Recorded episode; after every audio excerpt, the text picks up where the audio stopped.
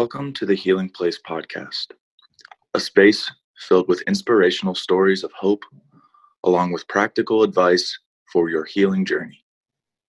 Your host is Terry Wellbrock, trauma warrior, writer, speaker, blogger, therapy dog handler, and founder of the Sammy's Bundles of Hope project. As a survivor and a thriver, Terry's mission is to shine the light of hope into the world by interviewing insightful guests from across the globe. Please stay tuned at the end of today's interview as we honor our sponsors. The Healing Place podcast is a fiscally sponsored project of Fractured Atlas. Now, here's your host and trauma warrior, Terry Wellbrock. Welcome, everybody, to the Healing Place podcast. I'm your host, Terry Wellbrock, and very excited to have with me today Casey Gwinn, and he is the president of Alliance for Hope International. So, welcome. Hi, Terry. Great to be with you. Yes, and we were chatting just for a few minutes beforehand, and I'm just um, really thrilled to have you here to talk about the hope aspect of everything we're going through in the world, uh, particularly in regards to domestic violence. Yeah, it's been an amazing journey for us to be sure. I began my career as a prosecutor uh, almost 35 years ago, and I was sick the day that everybody picked their area of interest and came back the following Monday. And the only area that hadn't been picked was domestic violence. That's how I became a domestic violence prosecutor and then advocate and now social change agent, uh, just because I wasn't there and nobody else wanted to do it. So it's been a very interesting journey to kind of come into this work 35 years ago, pretty paternalistic, not really coming from a feminist standpoint, and then slowly realizing it was my family too, generations of it, that I grew up in a home impacted by violence and abuse with a father impacted by violence and abuse. And slowly it became very personal. And 35 years later, uh, we're now here we are. Uh, I run an organization called Alliance for Hope International. And we love your focus on hope. We love your focus on hope as a pathway to healing. And so when I saw your work, I just had to reach out and say, we need to connect and talk about hope, particularly now more than ever. Yes, thank you. Well, and I, I just, I feel so blessed to have this platform and to offer that hope, especially in regards to healing. I too grew up, my dad was extremely violent during my first 10 years of life. And now that I understand adverse childhood experiences or ACEs, and I understand um, how trauma, generational trauma, and how I look back and I think, oh my gosh, dad, I wish he was still alive to talk to him about, you know, I realize now how much he experienced violence in his household. And fortunately, he was able to receive counseling. And I remember the day he sat me on his knee and said, I never should have been hitting you out of frustration and anger, and I will never hit you again. And he never did hit me again. And so that was a very healing moment for our relationship. Yeah, that's great. I didn't uh, know much about ACEs or HOPE uh, very early on in my journey as a prosecutor. I just became very focused on how to stop violence against women and girls. That became my passion in my career as a prosecutor. I went on to become the elected prosecutor in San Diego in 1996 and served eight years as the elected prosecutor in San Diego. And during that time, we started to realize that the answer was not simply criminal justice system intervention or mental health intervention. The answer was we had to create community for survivors. We had to offer survivors a place to go where they could belong long after the crisis. So we started planning what, what ultimately became the San Diego Family Justice Center, which was the first 25 agency collaborative of its kind in the country, where victims and their kids could come one place. And we started focused on domestic violence and then expanded out to child abuse, sexual assault, elder abuse, human trafficking.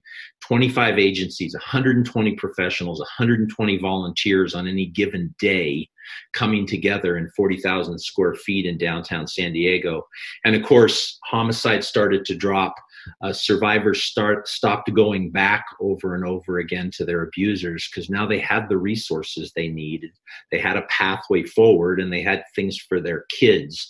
So that journey into figuring out what services could look like not just a shelter not just mental health services not just you know go here for this go here for that tell your story over there tell your story over there but this kind of whole notion of bringing everything together is what really kind of changed the trajectory of my life. We opened that center in 2002 uh, the san diego family justice center. And in january of 03 i spent two days on the oprah winfrey show.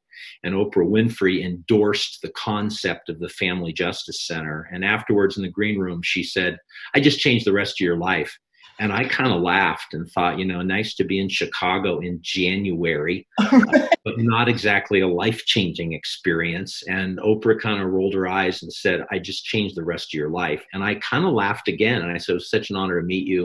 And she's an amazing human being. And I left. And within two years, we'd had site visitors from 77 countries come to the San Diego Family Justice Center. And slowly, that concept of why can't victims go one place for everything they need? Why can't we create this culture of hope under one roof? That became the pathway. I left office in 04. We started opening these centers all over the country. We had a camping program that was part of the San Diego Family Justice Center called Camp Hope San Diego, that ultimately now has become Camp Hope America.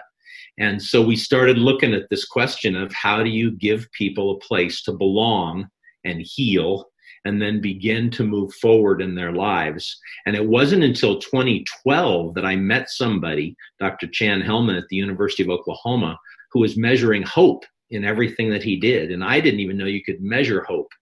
And Vince Felitti, the author of the ACE study, co author of the ACE study with Bob Anda, uh, Vince was already a friend in San Diego, had been a friend for years, but I'd never really gone deep in the ACE study. So 2012 was just life changing year for us as an organization, me as an individual. Went deep in the ACE study, figured out I score a five on the ACE scale, uh, and started figuring out that you could measure hope and that increasing hope in somebody's life predicts well being. And so we changed the name of our organization from what was then the National Family Justice Center Alliance to Alliance for Hope International. And it's not a throwaway word. It really is. We measure hope in all our programs. We've started publishing research on it uh, all over the country and, and looking at how when hope goes up, people do better in life. Yeah. Oh my gosh, you hit my heart smiling. I can literally feel it. And I love that because I have had people talk to me on the show about, well, hope's kind of that little, you know, la la word. Like you really can't grasp it. But you're saying, I love that. Yes, it's scientifically proven that as hope goes up, it does have an impact. I love Emily Dickinson, but hope is not just uh, something with uh, feathers uh, sitting on a branch. Uh, hope is the belief that your future can be brighter than your past and that you play a role in making it so by the goals you set and the pathways you pursue to those goals. That's kind of our adult definition. Came right out of the early research of Dr. Rick Snyder at the University of Kansas in the 1990s and early 2000s. And then Gallup picked it up and started measuring hope in a whole variety of settings uh, in the Gallup student poll and in a lot of the Gallup national research about seven or eight years ago. Chan Hellman uh, met uh, Dr. Shane Lopez, who after Rick Snyder died, uh, Shane became kind of the University of Kansas Hope Research guy. Uh, changed Chan's life, and Chan now runs the Hope Research Center at the University of Oklahoma. When we started working with kids, we realized, you know, kids are the first uh, human beings to be robbed of hope. Kids are always robbed first from trauma, violence, abuse, uh, things in their life that they have no control over and we wanted to use the adult definition, but thankfully there was an emerging kind of children's hope scale. So we started using the children's scale. We tried to go with pathways and agency, motivation for goals, how to find your steps. It wasn't easy to teach kids, so we created and validated a new definition of hope for kids that hope is believing in yourself, believing in others, and believing in your dreams and you can teach that we now teach it to seven year olds at camp every summer all across america and if a child can figure out what it means to believe in themselves what it means to believe in other people because if you just believe in yourself you are a narcissist. Right. So we've got you can't just believe in yourself. You've got to learn how to believe in others, cheer for others, support others. And if you don't have that future orientation toward who you want to be and what you want to do, you're not a high hope person in life. And so the deeper we got into it, the more transformational it's been to my life. So higher hope teachers do better teaching kids than lower hope teachers. Higher hope people do better out of cancer than lower hope people. Higher hope therapists do better working with people in need than lower hope therapists. And this is a very fluid process in our lives. So right now with the pandemic, I mean, hope tends to go like this in people's lives. One day they got some goals, they got some pathways. The next day they realize they can't control this, they can't control that. And if you don't have goals that you have some control over, you don't have hope in your life. It's not just a wish thrown into the universe. It really is about goals and pathways. So it's been really amazing to work with Dr. Hellman at the University of Oklahoma and now really to be asking ourselves so, yes, we in our work with survivors, adults and children, we want to be trauma informed. We want to understand what's happened to people. We want them to be able to contextualize what's happened to them as they think about their past in order to be able to move forward. But we can't just be trauma informed. We have to be hope centered too. We have to have people not just look back and process but then to go forward. So that's kind of our journey. It's it's both personal and professional, uh, and I'm excited about uh, everything we're learning right now and what we're seeing during the pandemic, figuring out how to help people find hope and a pathway forward. Yeah, this is almost just a. I don't want to. It's well, one, I'm. Ex- I don't want to say excited. That doesn't seem like the right word, but I am excited to see where we go as a as a human race from this and how we rise um, because I really do have hope, and I say it. I've said it over these past few weeks, two months. Of I just think this is an opportunity for us um, to connect and to yes to help one another heal and um, find that hope. So it's been interesting how it's transformed kind of the way we have 30 staff at Alliance for Hope International, and they're divided between a variety of programs. We help start these family justice centers, wraparound services for victims of violence and abuse. We have centers in 42 states and 25 countries. Then we have our Camp Hope America program for children impacted by child abuse and domestic violence that happens all over the country and is now moving international. And then one of our biggest programs is called the Training Institute on Strangulation Prevention. Yeah, I saw it doesn't that. seem like it should go with hope and healing. Right. Uh, and yet, of domestic violence victims in the world, those most robbed of hope are those who are strangled or choked by their partner. Uh, a rage filled, usually misogynistic man who takes his partner around the neck and squeezes and takes her to within seconds of death robbing her of any ability to set a goal, any ability to have any control over her life. She knows that he decides in seconds whether she lives or dies, the ultimate robbery of hope. And of course, out of that, uh, the highest rate of suicidal ideation in domestic violence victims is strangulation assault survivors. They're having a normal response to what's happened to them. They don't think it's normal but they're having a normal response to being robbed of hope in their life. And so these programs, these three major programs, then we have a survivors program, and we do a lot of work called the Justice Project, where people hire us to look at what looks like a suicide but turns out to be a murder, or a situation where somebody's been seriously violated and the criminal justice system fails at intervening and holding the perpetrator accountable. So in these programs now, we've really figured out it's all connected so, yes, victims get robbed, but the perpetrators are robbed too. It's not an excuse, but you can't find a man that abuses women, I don't think, that didn't grow up in a home with violence and abuse or drugs and alcohol or something. I, I, I think there's very few abusers of women and girls that have a zero ACE score from childhood trauma.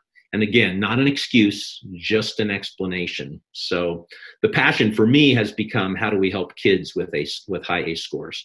Because we all know that high ACE scores aren't a destiny. Lots of people overcome childhood trauma. Lots of people navigate their way through it with mistakes along the way, me included. Right. But we have to figure it out and we have to help kids figure it out. And so in the journey of all of this pandemic, we've realized you know, before COVID 19, domestic violence victims were already experiencing a pandemic of gender based violence. They were already isolated. They were already being manipulated. They'd already lost control of their lives. Then you overlay COVID 19, and it only gets worse uh, in that. And you take that rage filled man, and now you take away his job and you put him at home with his partner where now all he's got is his rage and misogyny and his desire to control somebody or something in his life. Uh, and you've got a recipe for a lot of violence and abuse, which is what we're seeing now all over the country and around the world. Yeah, I had noticed you wrote a, a blog piece that was the pandemic within the pandemic and addressing that exact thing of, um, yeah, domestic violence, but then the murder suicide rates going up it's been an important piece to get out there too not because it's good news in any way shape or form but just the messaging.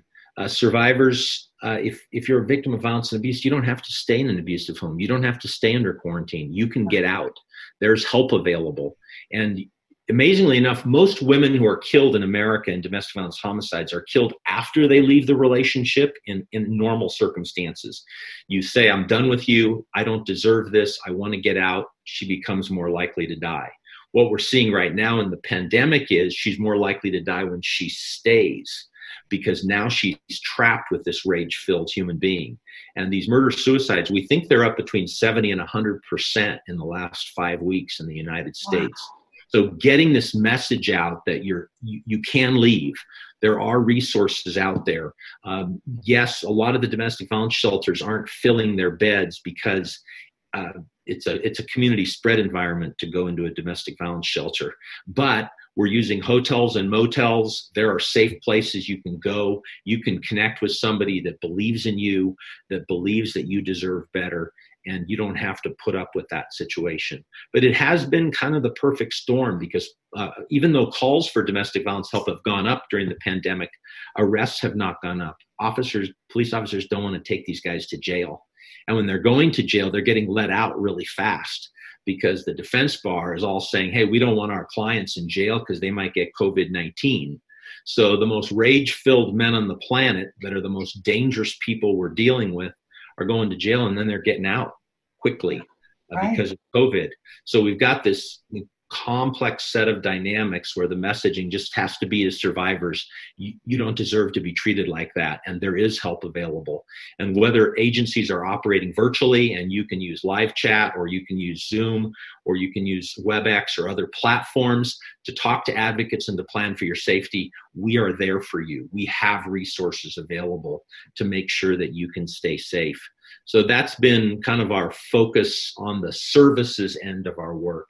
And then on the staffing end, with our own staff at Alliance for Hope, because we support family justice centers across America, camps across America, community based agencies across America, we've had to make sure our staff, who have a high ACE score, because we all do this work often because of what we survived, uh, we've had to figure out how they're triggering in all of this and how to maintain hope in their lives. So it's been really interesting. Like our typical staff meeting would usually be briefings on ev- what everybody's doing. In the last seven weeks, uh, one staff meeting, our whole agenda was if hope is believing in yourself, believing in others, and believing in your dreams, where have you seen hope this week? That was the whole agenda for the whole meeting. And people talked about their fears and anxieties, but they also talked about, well, I saw hope when uh, I saw hope when Riley uh, went over to Madison's house because Madison wasn't feeling well, and Riley uh, gave her a, a gift, uh, a kind gift, just to make her smile. I saw hope in that. And you start sharing that, and pretty soon people are seeing hope all around them. Yeah, for sure. Which brings me back to if we loop around, back around for a second, back to the ACEs study. And when you were talking about measuring hope, is that in alignment with resilience? And that whole i know when i took my aces score or test and got my score i also did the resilience part of it because everyone always said terry how did you survive so much and i was like i i don't know until i realized oh because my resilience score was high yeah. yeah. Hope and resilience have a really interesting relationship in kind of strength-based research. The, hope is is important, resiliency is important, uh, but Chan Hellman says uh, hope is the mindset that drives resilient behavior. Okay. So bouncing back is really important, but you can't stop with bouncing back.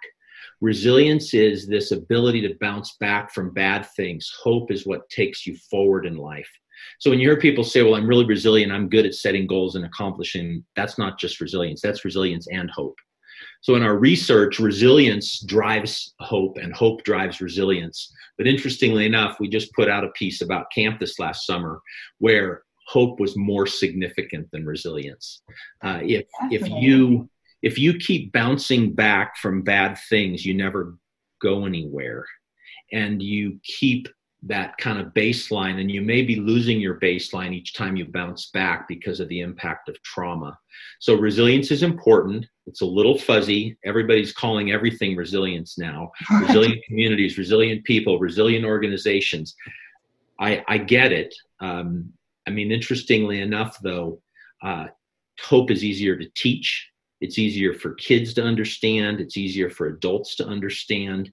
And it's easier for us to really drill it down to okay, some really bad stuff has happened to you. And I'm so sorry. You didn't deserve any of that.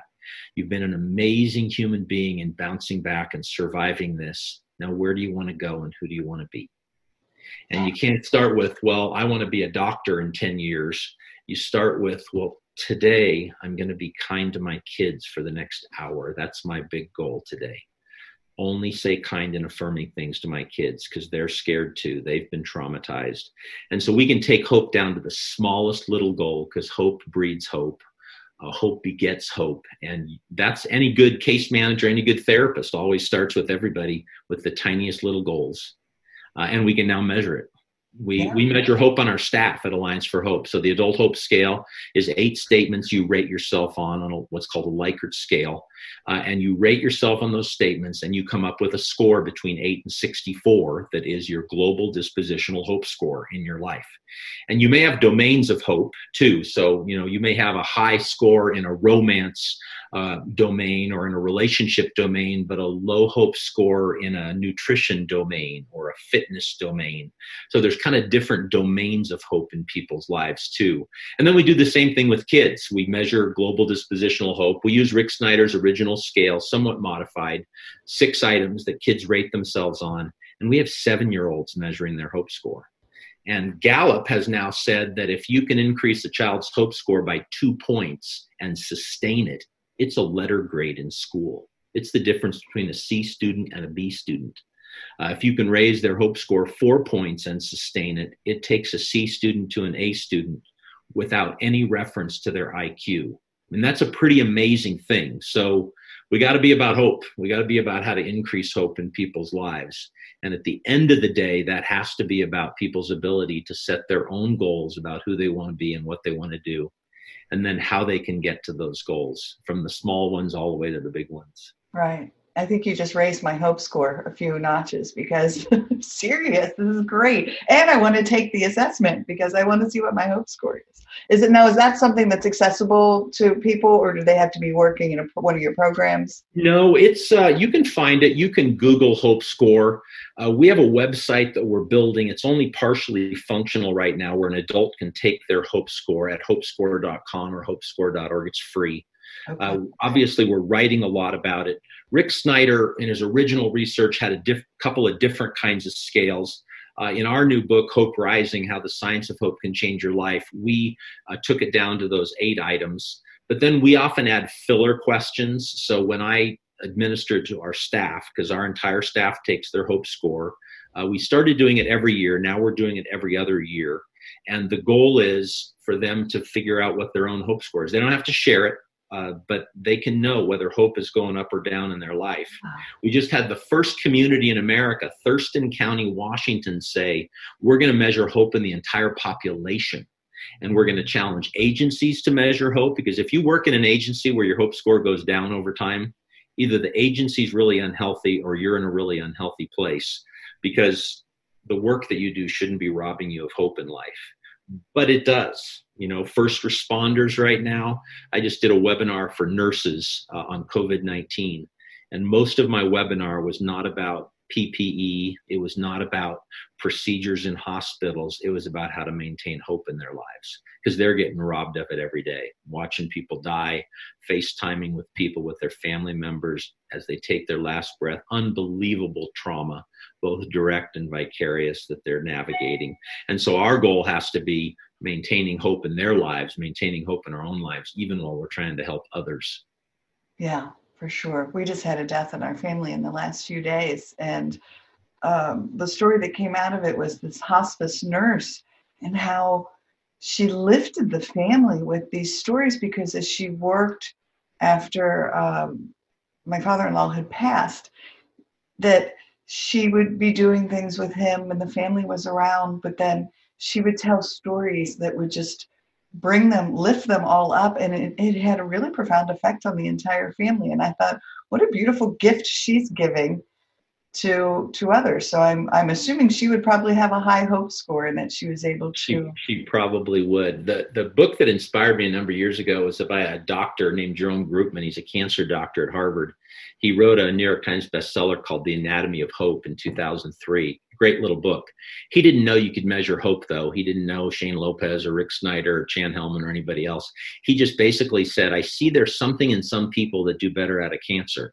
And even when they don't make it, even when they die, they just die with more peace in their life that they had been able to do what they wanted to do with their life, set goals, accomplish things. Doesn't mean they didn't make mistakes, but they were able to navigate from those forward in life.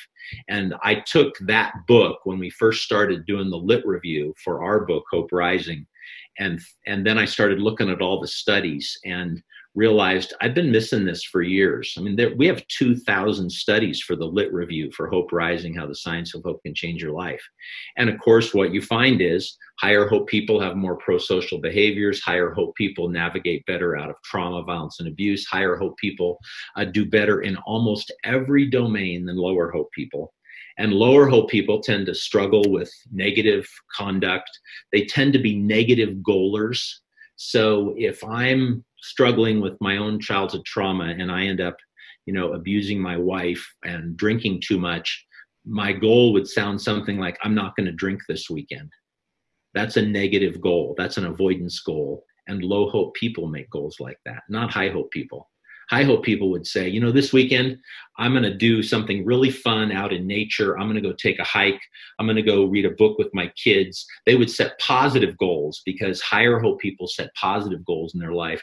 Lower hope people set negative goals in their life. And you can quickly see why the criminal justice system, which is a negative goaling operation, don't do that again. Yeah. Stop doing that or a campaign like even even the good campaigns like no more sexual assault or domestic violence in america. It's a negative goal. No more violence and abuse. Mm, how about we treat each other with honor dignity and respect and equality? That's a positive goal. So a negative goal doesn't usually accomplish very much because you're applying that negative goal to negative people who have already been robbed of hope at some point in their life. And they need to be able to focus on positive goals so it's been a really kind of fascinating journey to go through all this. I just worked with a 40 year teacher, retired teacher in San Diego, to write a children's book uh, called Goodnight Moonbright that is about the science of hope for kids. Uh, and the whole goal of the book is to have kids start answering the question, Where did you see hope today in your life?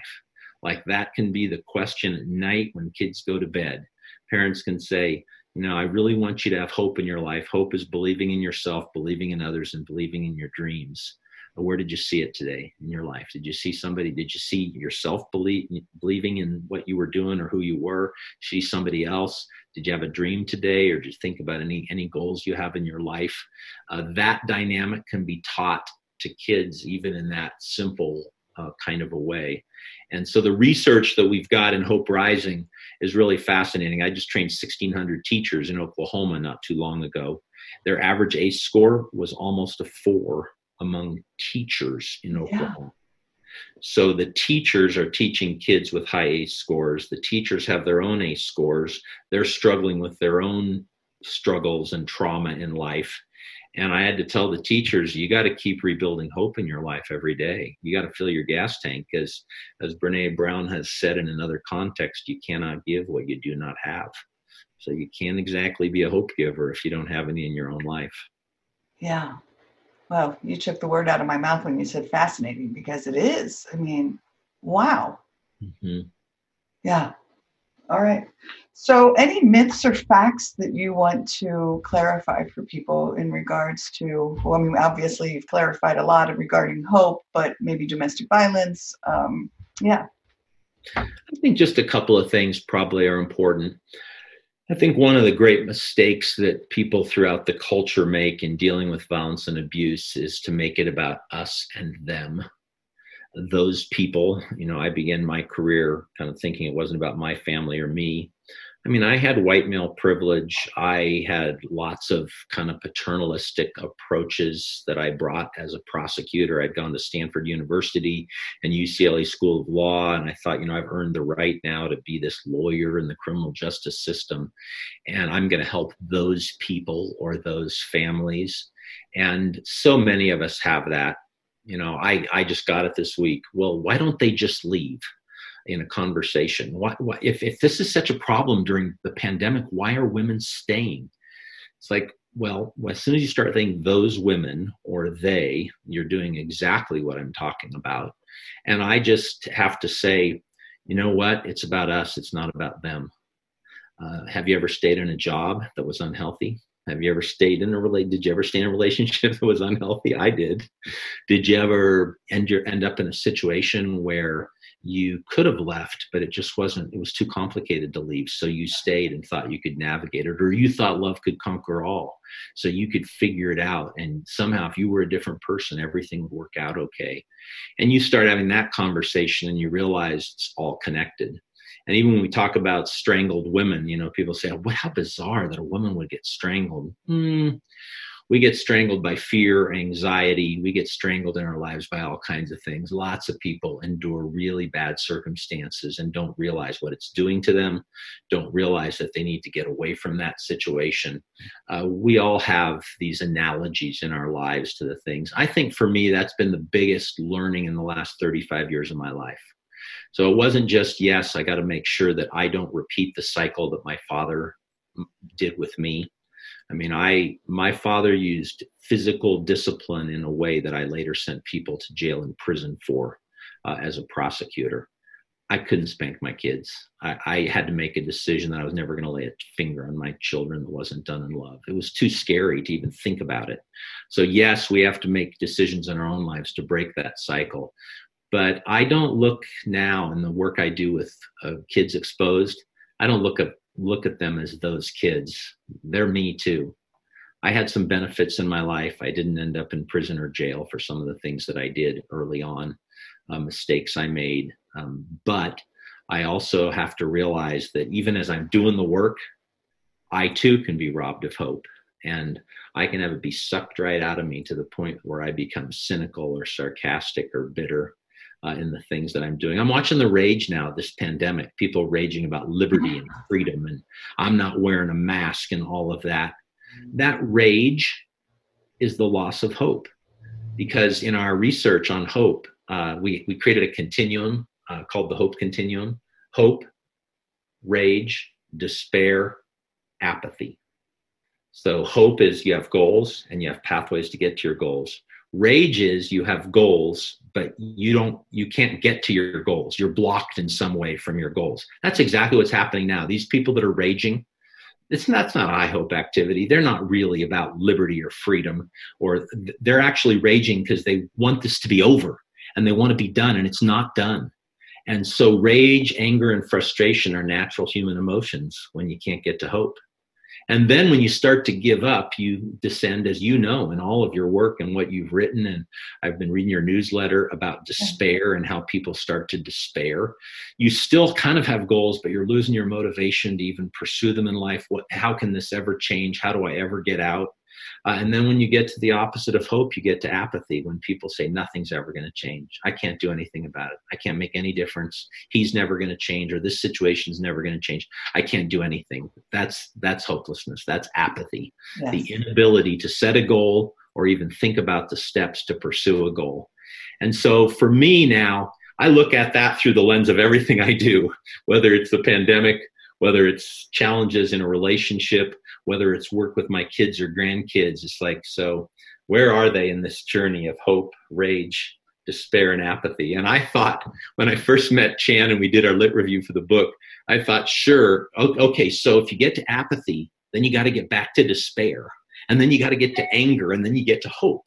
And of course, Chan said, no, we're going to create another continuum, and that's going to be the pathway to hope. And sure enough, that pathway looks really different. That pathway became set a goal that you can control, the smallest goals if necessary, figure out how to identify the steps toward that goal. And then his favorite piece of it, which changed my life, was start creating future memories of success. Start imagining. It's Maslow's hierarchy, right? Yeah. It's, it's Maslow's a bit self-actualization. Start imagining what it would be like to to be that person or to achieve that or to accomplish that. And if we can create what, what's it going to feel like when I can do that? Uh, one of our staff meetings recently was where are you going to go on vacation when the pandemic's over and why? That was the whole staff meeting. and people were imagining being in Hawaii or being in the Caribbean. And lo and behold, hope went up in their life because they were imagining this future memory of success. And that's how you nurture hope back into somebody's life whether it's a survivor of domestic violence, whether it's somebody who's lost their job, or whether it's somebody who's at a stay at, in a stay at home situation right now, wondering if this is ever going to end. You got to be able to imagine it if it's going to ever happen. So that's been probably the biggest lesson of all of this for me is to realize that it's about us. All of this is about us, not about them. Uh, and all of us have the same opportunity to apply the science of hope to our lives. Beautiful. So, how you've been talking about your book? How do people get a hold of it? Is it on Amazon? It's on Amazon. Uh, you can go to allianceforhope.com and to our store as well. Uh, our children's book, Goodnight Moonbright, is in our store at allianceforhope.com uh, as well. And we are just uh, we just created some new T-shirts too that are kind of fun that are raising a little money for our survivor programs called Hope hashtag Not Canceled. Uh, they, they were inspired by a Camp Hope boy uh, in Bridgeport, Connecticut. His name's Ethan, and Ethan was uh, he started Camp Hope in his freshman year of high school at the Family Justice Center there in Bridgeport, Connecticut, and navigated all the way through high school, uh, domestic violence, family history of violence and abuse with uh, his dad, and here he is, his senior year of high school this year. The pandemic hits. He's the class of 2020. Oh no prom, no graduation, no school even going on, nothing. And Ethan sends an email to the coordinator of Camp Hope in Bridgeport, Sasha Collins, and says, I want to get the addresses of all the Camp Hope families because I'm going to go to the food pantries and collect food to deliver to the Camp Hope families. And so he does and he goes to six different food banks. He gets the food, he collects it, and then he goes and delivers it to the families. And then he sent a, a, a beautiful little picture to the director of the Family Justice Center, Deb Greenwood, and he said, Deb, everything else has been canceled, uh, but Hope's not canceled. They can't cancel Hope, Deb. So I'm taking food to everybody because I want them to get the message Hope is not canceled.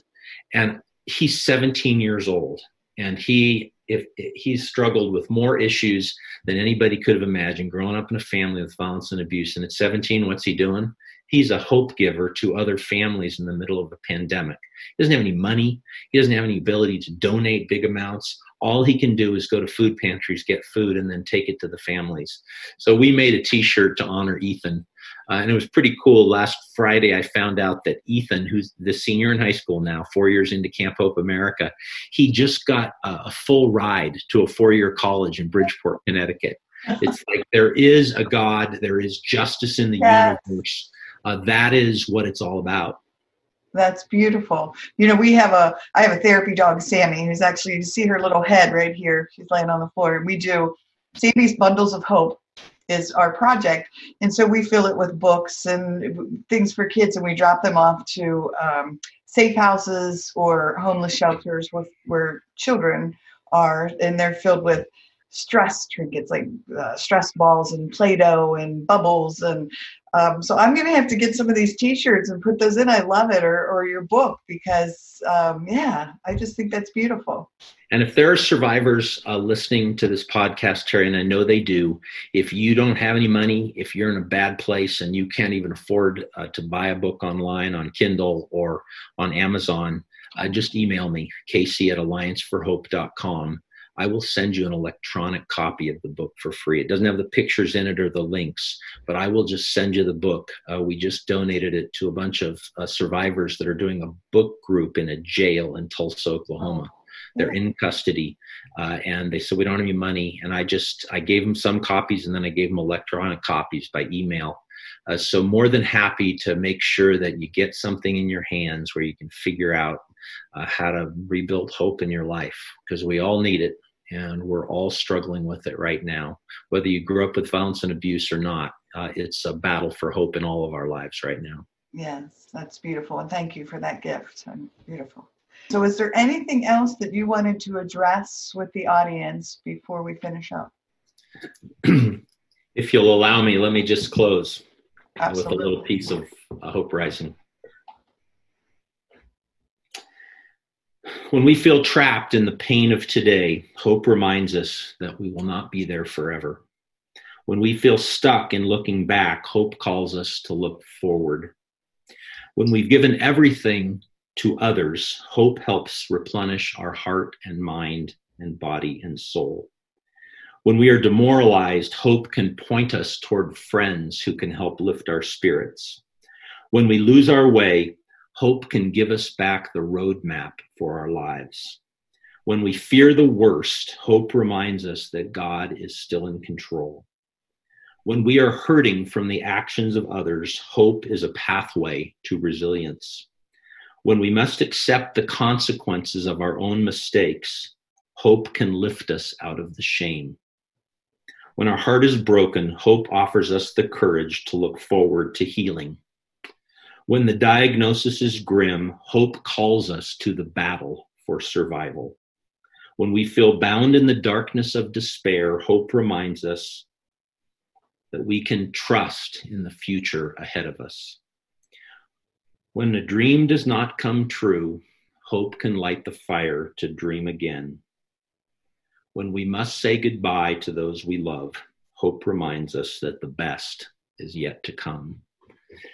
And I guess that's my uh, pitch for today, Terry. Ah. If people that are listening have the ability to hear my voice and have the ability to process what they're hearing, uh, hope is still there. And no matter what the back backstory, no matter what the pain, uh, hope helps us transform pain into purpose. And uh, I know that's the calling of your career and your life, and that's why I was so captivated by you when I first started learning about you, and uh, honored to stand with you in this journey to try to be hope givers. Oh my gosh! Well, thank you. As obviously you can tell by me wiping my eyes. Wow, that was beautiful. I'm still it's still streaming. I have tears. Mm-hmm. um, thank you. Oh my gosh. Blessings on you. Yeah, everything. Thank you for sharing, shining this beautiful light of hope, as I call it often. Um, yeah, and I, I need to go order the book right away, and I just I just feel honored to have you here with me. So thank you. Well, thank you. The book is the most intimate and personal thing I've ever written. We've we've I've been involved either with another author or personally in writing 10 books over the last 11 years. But this one was the most intimate and personal because I told my whole childhood trauma story. I'd never told it before, including being sexually abused when I was 11 years old by a total stranger. Chan Hellman told his story, and he's a tenured professor at the University of Oklahoma. Chan scores an eight on the ACE scale. And uh, we finally just had to tell the truth to say, if you're really going to find pathways to hope in your life, it's okay to get out from under the shame and to just tell the truth because there are lots of us out there that can come alongside and say, it's me too.